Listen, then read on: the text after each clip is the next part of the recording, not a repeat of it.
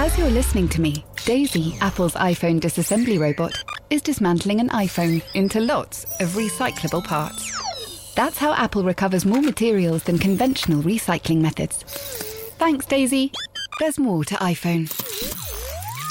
This Mother's Day, celebrate the extraordinary women in your life with a heartfelt gift from Blue Nile. Whether it's for your mom, a mother figure, or yourself as a mom, find that perfect piece to express your love and appreciation. Explore Blue Nile's exquisite pearls and mesmerizing gemstones that she's sure to love. Enjoy fast shipping options like guaranteed free shipping and returns. Make this Mother's Day unforgettable with a piece from Blue Nile. Right now, get up to 50% off at BlueNile.com. That's BlueNile.com. Steve, you you you clearly are suffering from Spurs not winning at the weekend again because you've come off a very long run up here. This is the angry podcast, isn't it? I'm angrier than you are, Steve. I'm sorry, I'm angry in New because There's nothing to do with Spurs. Crap though they've been they've been lately. What has happened to them? The wheels have well and truly come off them. Oh, oh, John ma- John too Mo- John games. Motson's joined us now. They played too John Motson's joined they need us. to reduce the squad numbers. Yeah.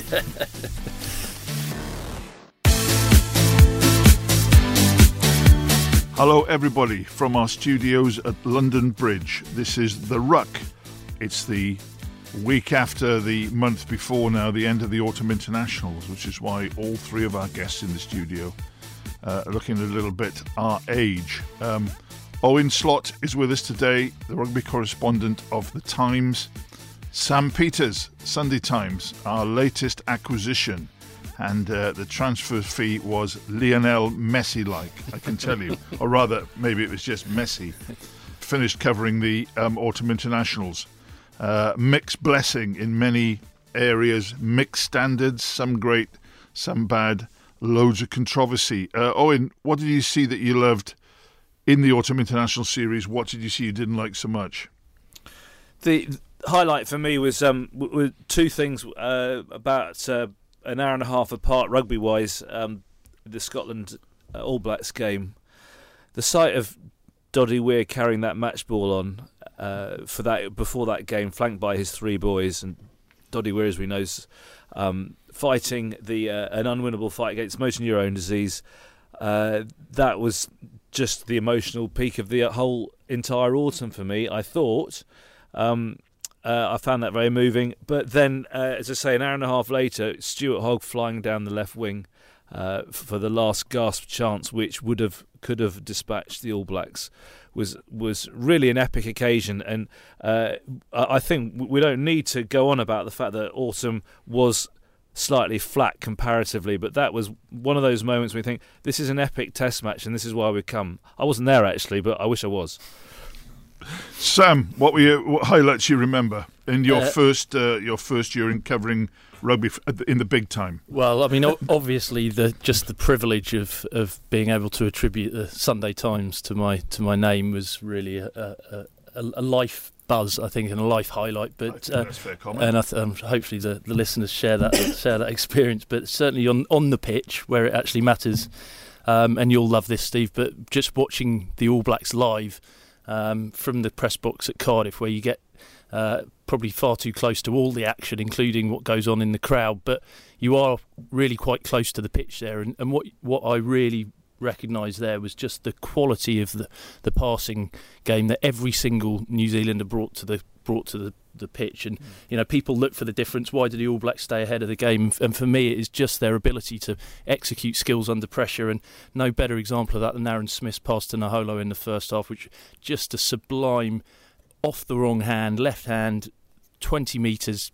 Naholo doesn't break stride, goes over in the corner, and just the contrast with a pass earlier on from Leigh Halfpenny, which sort of blundered its way into Hallam is sort of almost into his head as he tried to score, and the, the move broke down. And in a nutshell, there I saw the difference between the northern southern hemisphere, and particularly where the All Blacks were ahead. It is amazing, that, you know, that um, if you can handle the ball well, accurately, quickly, uh, with a range of passes, etc., it doesn't have to make the rest of the game so much easier because you you don't have to think of the handling. You can just think of what your next play is. But it is amazing how few few junior teams you see just being out there for the first half hour just handling the ball, and it's just something we've never caught up with. As far as I'm concerned, I'm sorry to say that. Um, get increasingly depressed about the whole thing. I did love. Uh, just watching on TV Scotland and Australia because I think that Scotland performance confirmed the promise of the um, of the Scotland New Zealand game and what an absolute um, towering game now the Calcutta Cup is going to, is going to become. But I'm afraid that um, uh, at the end I felt sick about the whole thing. There are way, way too many internationals. The fact that there are too many is becoming underlined in double uh, rows of ink now because of the of the of the sheer dangers of the game. I mean, it is very rare now for you to lose fewer than three players long term injured in every game. And over the weekend, I, uh, I put an, did an article in the Sunday Times in which I said it's there are far too many games. It's too brutal. Uh, the the atmosphere is diminished massively as a re, as, as a result because there are just so many games. Standards of behaviour on the field and off the field, uh, in, my opinion, nosediving. I had. Uh, I've had reactions from international players uh, since I wrote it, and one great international player, one of the most famous in England history, said that in the last game he was there and had to get up 19 times as drunkards were coming in front of him. First with one of the most no, famous. No, no, in, no, in, not in, Manchester history. No, he had more. He's got more caps than Barnsley, but uh, either on their way to the loo or on, on their way to the bar. Uh, he described uh, the rugby as unchecked brutality, and another uh, international wrote to me to say that uh, in in response to my to my opinion that it, it, it, the pre-match stuff is now just so horrendously uh, choreographed and so samey and so without passion. And he said the hacker has been uh, replaced by the utter boredom of choreographed, contrived performance. Uh, um, of uh, a pseudo gladiatorial stage management. And that for me sums it up. I just find it unbearable. And um, rugby needs to go back to some basics on and off the field. Sam. Um, uh, Say something cheerful. Yeah, no. I'm slitting my wrists here. Are, are, are, we here to are we here to to join this happy band who say every international must be a good international? What? Because it is not the case. Sam, in terms of injury. Uh, mm. We saw a game between two third teams at mm. Cardiff on Saturday. Mm.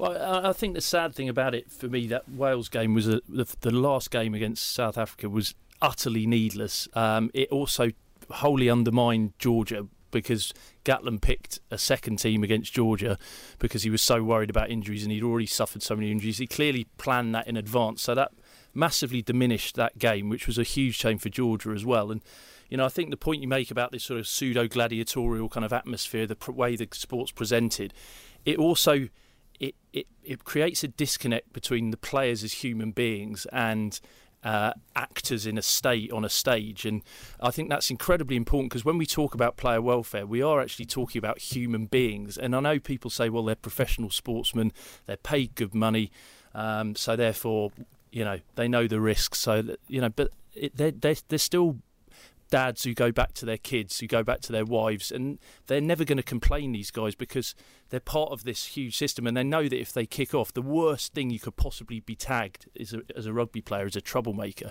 Um, mm. So no one ever really speaks out. You never really get an honest, or very rarely honest, on the record comment from players about what they actually feel about this volume of games. And um, I think, you know, there's a danger. It's happened in cricket. You flood a market and people start it sat, becomes saturated and and it does by its very nature become you know just relentless and, and less interesting. And I, I, do think we've we've crossed a threshold. I, I am sorry to say I agree with you, Stephen. So, so Sam, just before we go on to, to Owen, for who'll give us the, a, a brighter view, I'm sure.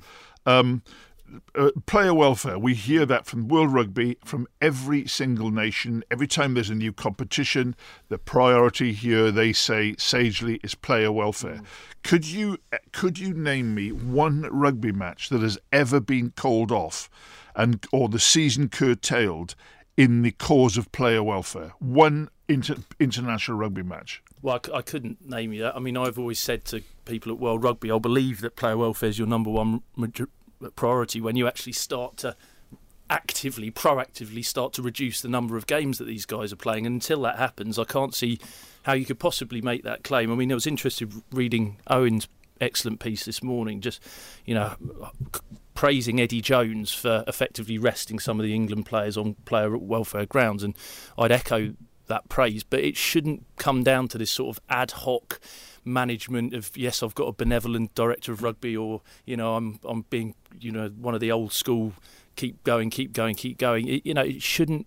These guys shouldn't be as sort of oh, hostages to fortune to such a degree. And I just firmly believe that until we get some really serious contractual limits on what these guys are able to play, which are properly policed, not just left in the hands of the clubs or left in the hands of the national team or Eddie Jones's will, then we're never going to make any progress. And I really, really want to see the RPA step up here. I really do. You know, they've got a big opportunity. There's so such a a sort of unified voice now around this that recognises that players play far too much rugby and it is seriously putting their health at risk. Wales played four games this year. That last game is an absolute disgrace. Next year, I believe England are playing four, which is an absolute disgrace, and they've got that, every opportunity to call it off. That, Owen, that that that England fourth game next year arguably is a disgrace. You've taken a sort of a machine gun to international rugby there, and I, I don't no. actually disagree with any of your targets individually.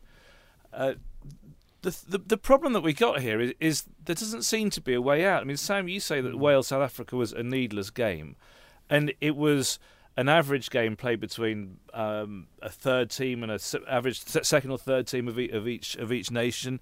Uh, was it needed? Was it needed in terms of the did, did, the world?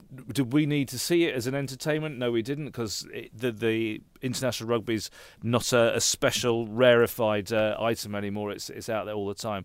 But, the, but it, it all reflects on where rugby's gone, and the whole welfare thing is the same thing. Is why are people playing these players too much or so often?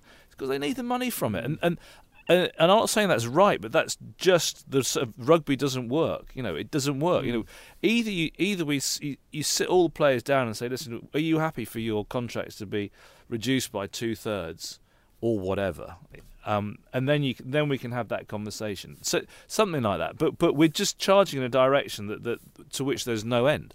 You're quite right. But but the, the, the, it's not the only economy you can make for, to cut salaries. First of all, the RFU have got a 57 man committee who are not any longer in the in in the actual executive administration of the game who were allowed to go on free trips all, all, over the place. I'm not saying they're all they're all freeloaders, but there are ways you can cut down. Yeah, the amount the amount of money that is spent on the international scene is unbelievable. And as I said on Sunday, I would scrap under 20s. Why on earth is there an under 20 competition at World Cup every year? Make that every 4 years.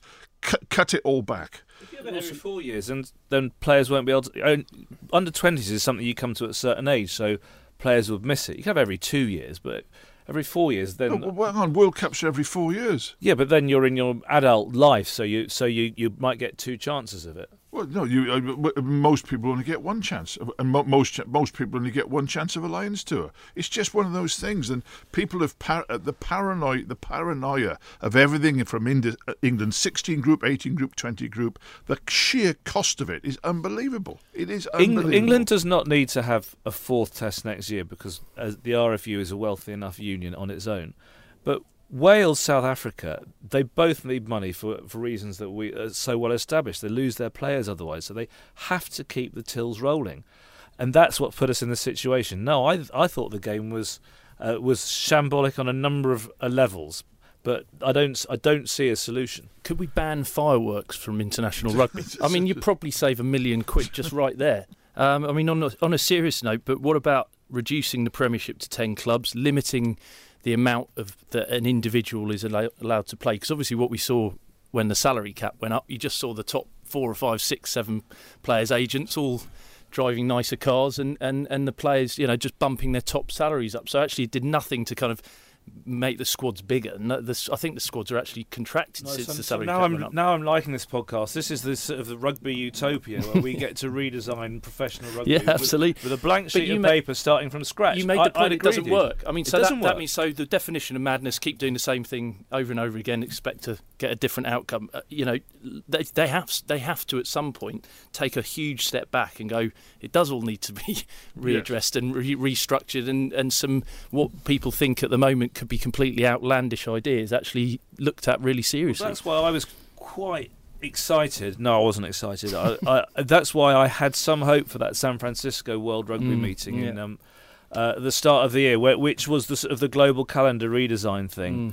and with with some really smart thinking and some very brave people, you could have you could have gone some way to redesigning World Rugby, but as it was, they just found a muddled middle ground which suited everyone, and which which, as we're now saying, just keeps the whole thing sort of trundling on. Oh, and the thing is with that, the, the, the, it was it was it was known as the structured season, and we we all started fantasizing.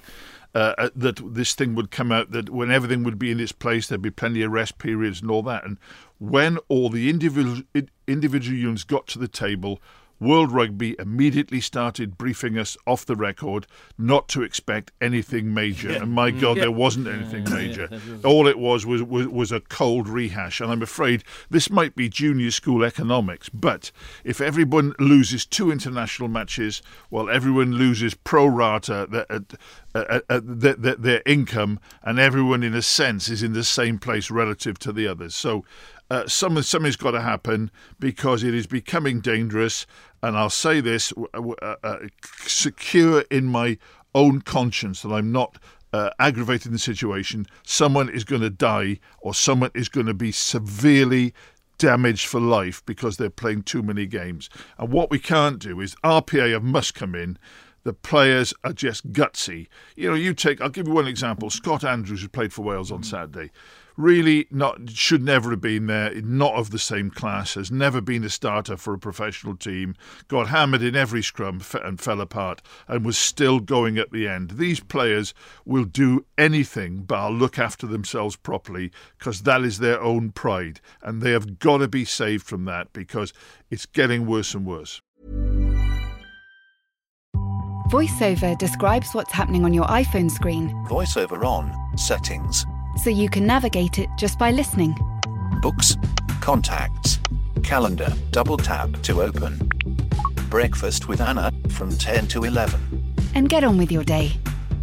Accessibility. There's more to iPhone. Ryan Reynolds here from Mint Mobile. With the price of just about everything going up during inflation, we thought we'd bring our prices down. So to help us, we brought in a reverse auctioneer, which is apparently a thing. Mint Mobile unlimited premium wireless. Ready to get 30, 30, bit to get 30, bit to get 20, 20, 20, bit to get 20, 20, bit to get 15, 15, 15, 15 just 15 bucks a month. So, Give it a try at mintmobile.com slash switch. $45 upfront for three months plus taxes and fees. Promo rate for new customers for limited time. Unlimited more than 40 gigabytes per month. Slows. Full terms at mintmobile.com. Quality sleep is essential. That's why the Sleep Number Smart Bed is designed for your ever evolving sleep needs. Need a bed that's firmer or softer on either side? Helps you sleep at a comfortable temperature? Sleep Number Smart Beds let you individualize your comfort so you sleep better together. JD Power ranks Sleep Number number 1 in customer satisfaction with mattresses purchased in-store. And now save 40% on the Sleep Number limited edition Smart Bed for a limited time. For JD Power 2023 award information, visit jdpower.com/awards. Only at Sleep Number stores or sleepnumber.com.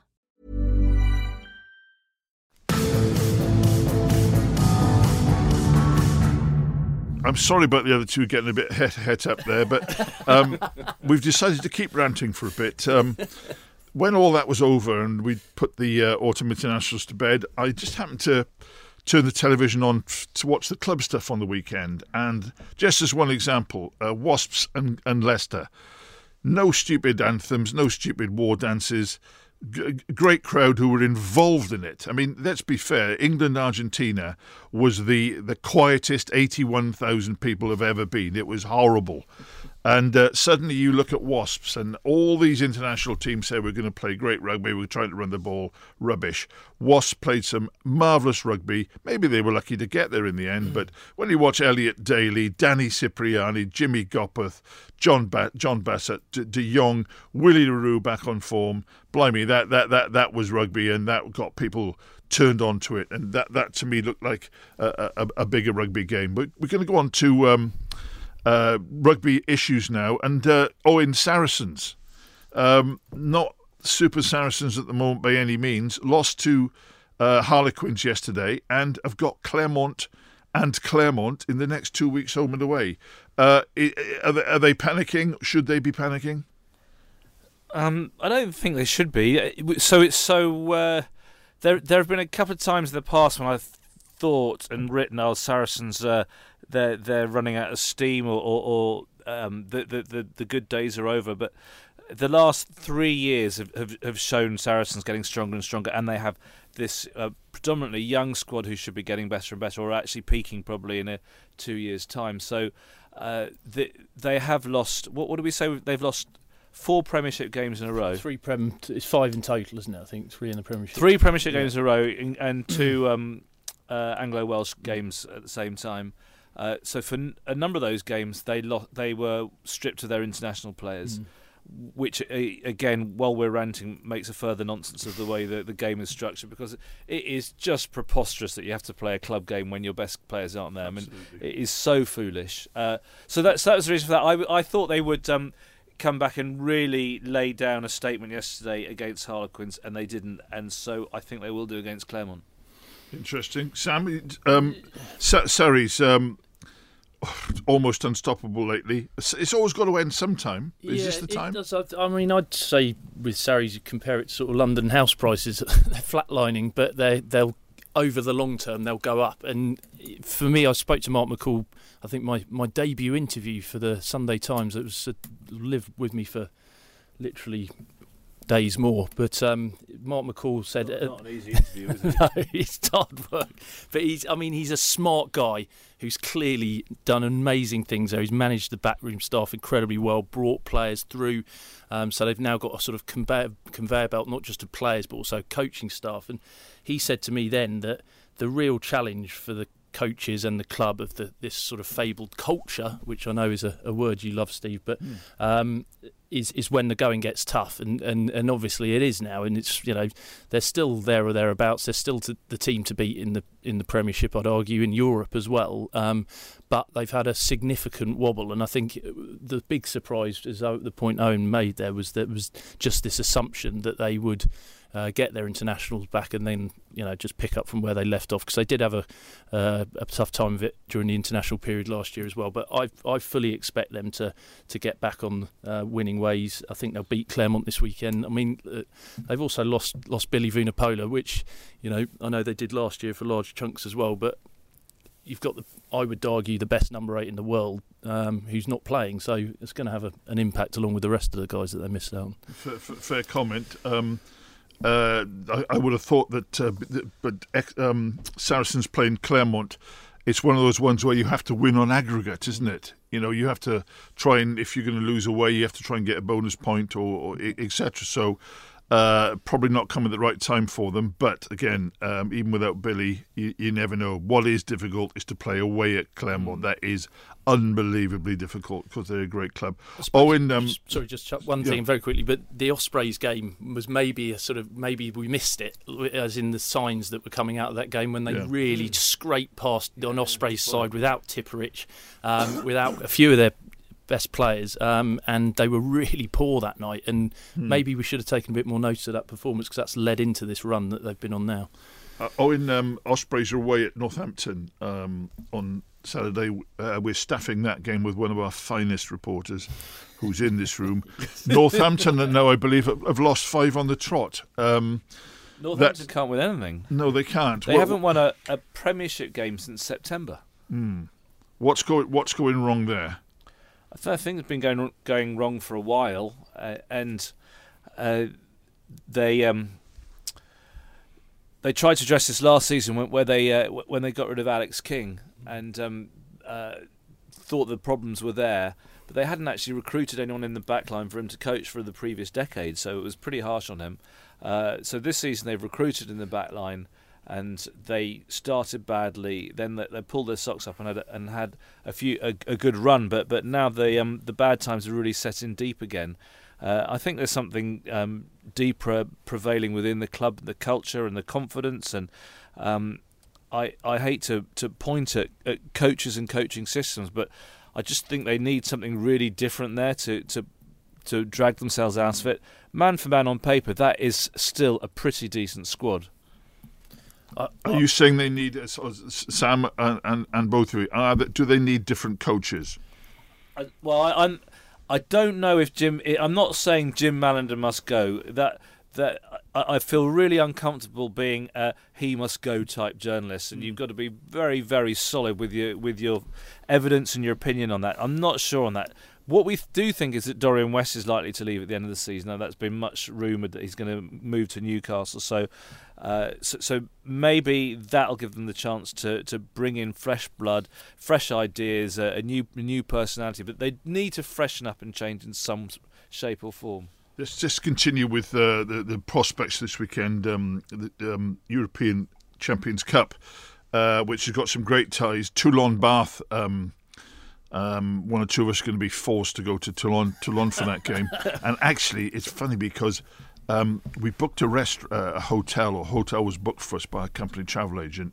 And myself and Nick Cain of the rugby paper are going to are going to both stay at the hotel. And we read a review which says the last reviewer there found blood on the carpet of his room. So um, it's possible we're not Literally looking for. Metaphorically. I think it no, it was, meant, it was literally Right. and it absolutely slaughtered. It was dusty, That's where the si- sound, and, sound, and sounds of uh, sorry signs of infestation. I don't know what that was infestation of, but um, there so we you go. and Moose are actually going to raise the hygiene standards of the Thank hotel. you very much. No, no, anyway, that's, so we might be give that a bit of a miss. Um, We should, but we should just add that, that this is the Moose of famously one of the uh, podcast highlights of the entire year.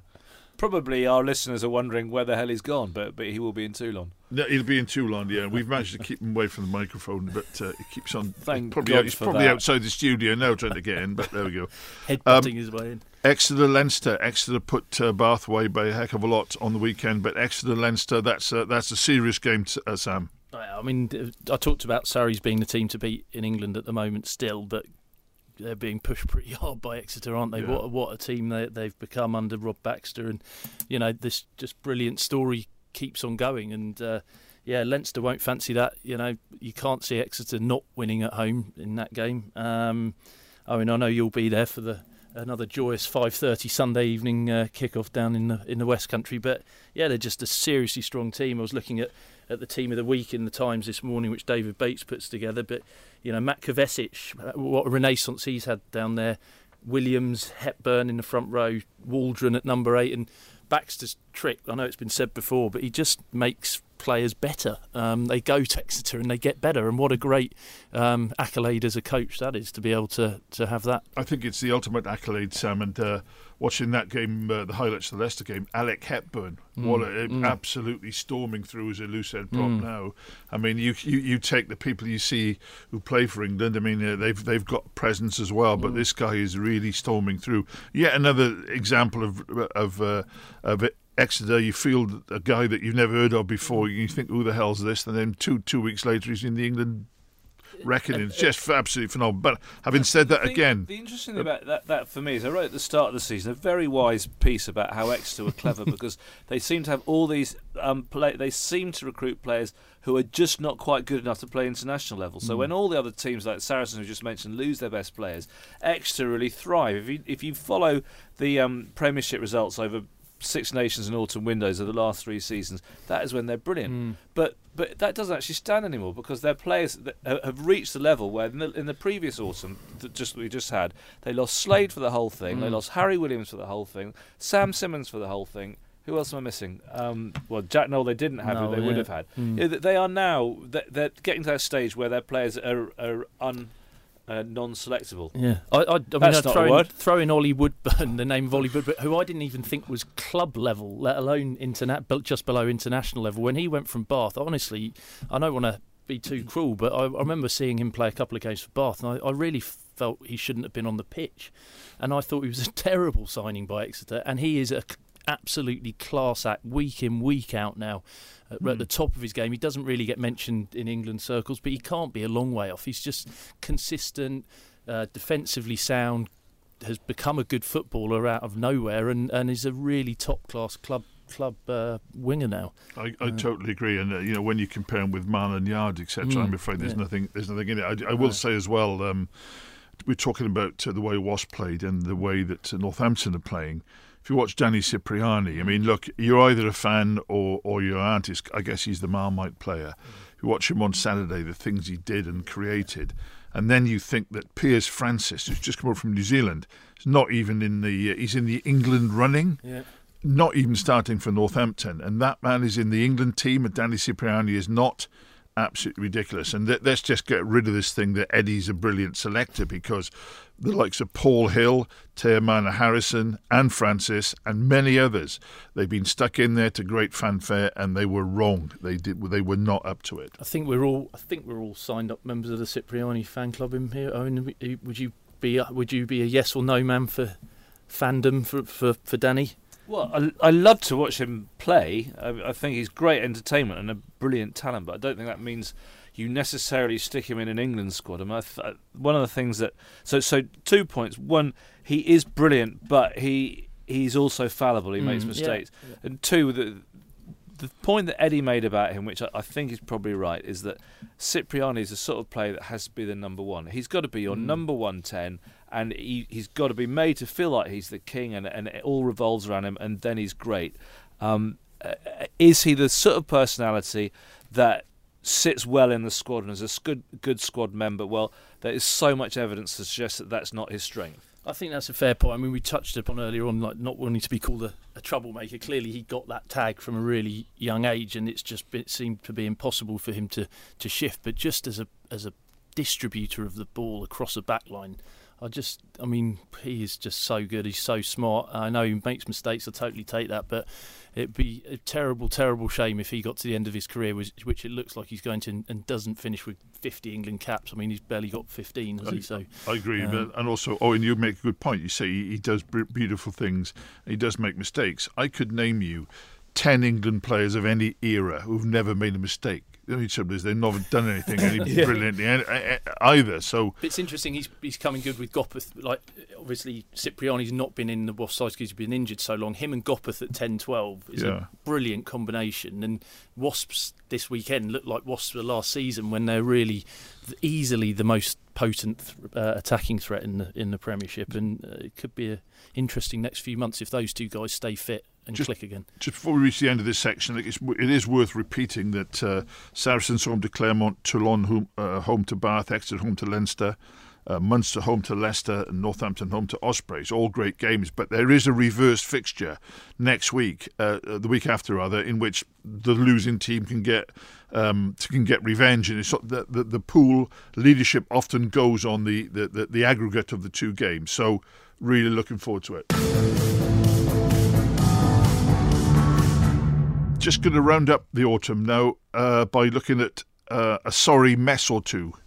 Uh, one called South Africa, the other called France. South Africa had whatever it was, third or fourth or fifth team at Cardiff. Um, coach Allister Coetzee under savage pressure. They say there are 350 South Africans abroad uh, of various standards, of which uh, my friend Mark Keohane um, estimated that 22 would be in the starting squad had they all been available. Oh, in um, uh, whatever you think about South Africa, I think is a fantastic rugby nation. I, I love the place, but uh, really, really sinking at the moment. What what's happening and what can they do? I don't. I'd, I'd love to have a smart answer for you. Uh, they could sack Allister Coetzee, which is, which there's quite a lot of money on that happening. Uh, that might make a mid-term improvement, but there's so, so many issues there. Well, two issues really, not so many. Two major issues. Uh, financially, economically, it's not worth uh, a South African staying in the country unless they can be absolutely sure of Springbok uh, caps, um, and they'll make more money if they go abroad anyway. So uh, you got a young family, you, you travel, and so as you say, 300, 400 um, decent players going abroad, and then you have the the politics um, uh, of uh, of selection, uh, the quota system. I, I, say in inverted commas um, is slightly blurred, but uh, the best white players can't be sure they're going to get picked, so so they're more likely to go abroad. So they're leaking their top players, and I just don't know. I don't know how they stop it. Surely, you, you, there is you cannot have the luxury of picking only home-based players you've got to throw it. You've got to throw it open to everybody who's available, who's everybody who's eligible for South Africa. Surely. The, so, in part, I agree with you, but then even more go, and then your home, your your domestic product uh, gets worse and worse, so they have had one decent team in Super Rugby the last two years, but generally they've been poor in Super Rugby, so crowds uh, um, fall away, interest falls away. Um, and, and and this is the thing about rugby is is is everyone's trying to build up their domestic base because nowhere is strong enough for for it to to be allowed to wither. So th- there isn't a really an answer to that. Sam, did you find South Africa odd to watch on Saturday in the sense that they had four or five, especially up front, tremendous Springbok-like mm. players, and a lot of people behind the scrum who wouldn't have gone into your house team. Yeah. You, what school would you go to, by the way? I was at uh, Owen's uh, Sun School, the prestigious St Paul's School in Barnes. Is that one uh, you, you, you English type schools you have to pay to attend?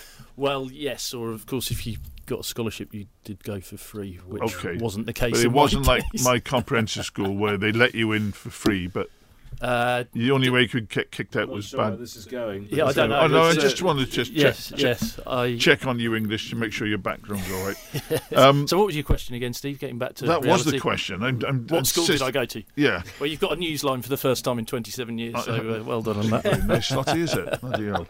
Um, Wrap this up before it gets really messy. What? What? Uh, it, they looked an odd team because half of them were rubbish, half were tremendous. But what what do they do about it? They, I mean, well, I, I totally agree with everything Owen just said. I mean, that's they, they have a unique challenge in South Africa, and I feel for Coates because he's a really decent bloke. Actually, any of us who've met him is a top bloke. Um, I know that doesn't necessarily give you criteria to be an international coach, but I think sacking him would just be a, a very, very, very temporary thing. I don't think uh, the sort of systemic flaws um, and the, all the financial and political issues that are going on back in South Africa mean this sort of exodus of 16, 17, 18 year olds who are coming over. And let's not ignore the role. I mean, I did an interview with Bob Skinstad last week where the role at English public schools that we were just discussing. I don't think St Paul's recruit. Um, uh, elite sportsmen, but a lot of a lot do, and it's seen as a sort of some sort of strange route to supposed excellence or whatever, where you parachute in um, 16, 17 year old Pacific Island boys. Billy Vunipola went to Harrow. You know, I mean, it's, it's become a really acceptable thing, which I think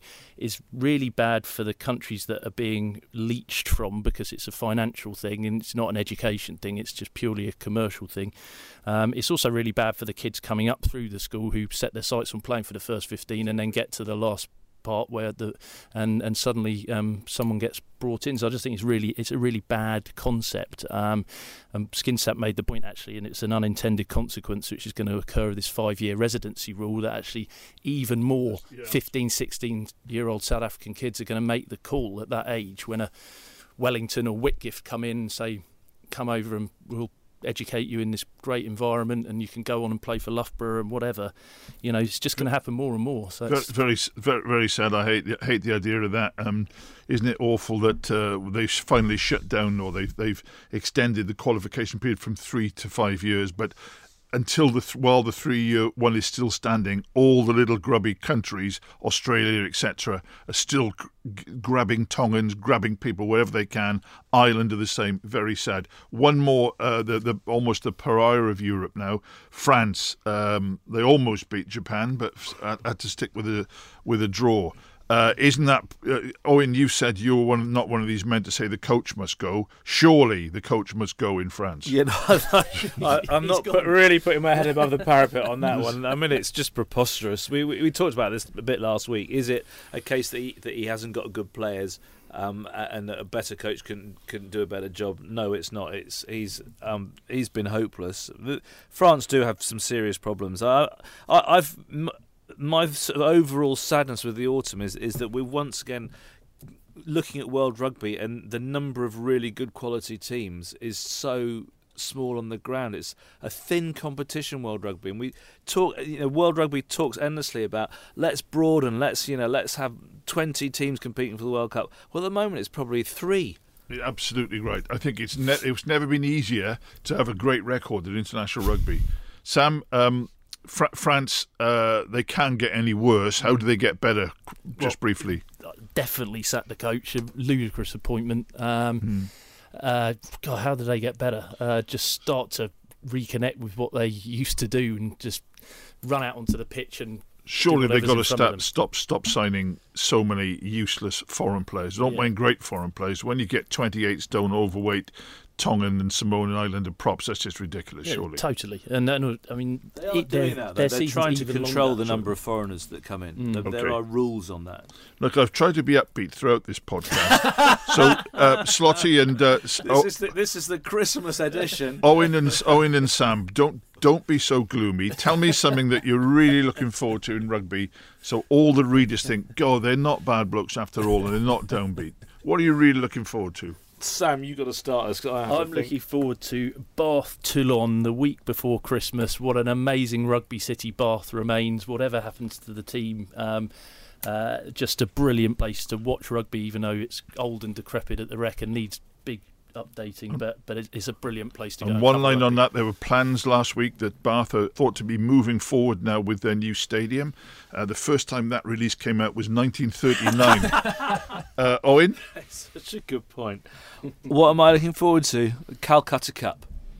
that's very good. There's some great great matches coming up. Calcutta Cup will be sensational. Well, Have you all booked your hotels?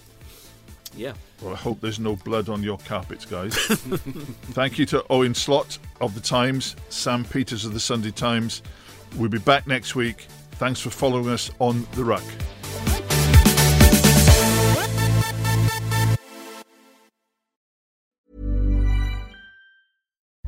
As you're listening to me, Daisy, Apple's iPhone disassembly robot, is dismantling an iPhone into lots of recyclable parts.